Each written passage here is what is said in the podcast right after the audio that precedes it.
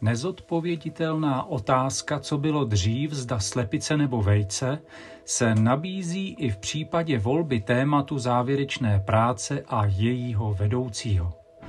Optimální téma už vybrat umíme. Podívejme se tedy na to, jak si pořídit skvělého vedoucího.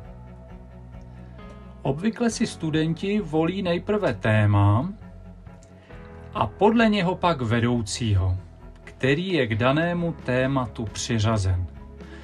Není však výjimkou, že si student vybírá pro vedení své práce přednostně právě vhodného vedoucího. Na čem by nám mělo záležet víc? Na tématu nebo na vedoucím?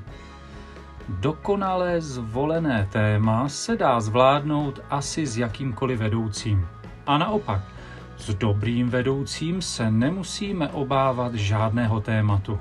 Jde zkrátka o spojené nádoby. Podle čeho tedy kvalitu vedoucího práce posuzovat?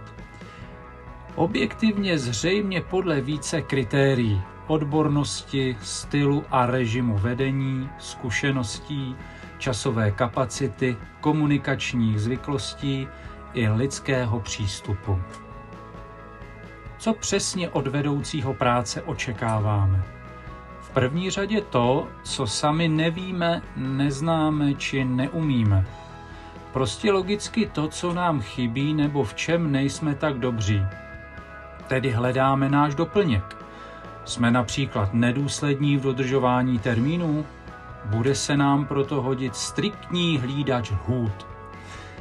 Jsme slabší v organizaci práce Uvítáme proto procesního manažera. V druhé řadě pak potřebujeme soulad v tom, jak fungujeme. Doslova symbiózu v našich pracovních zvyklostech.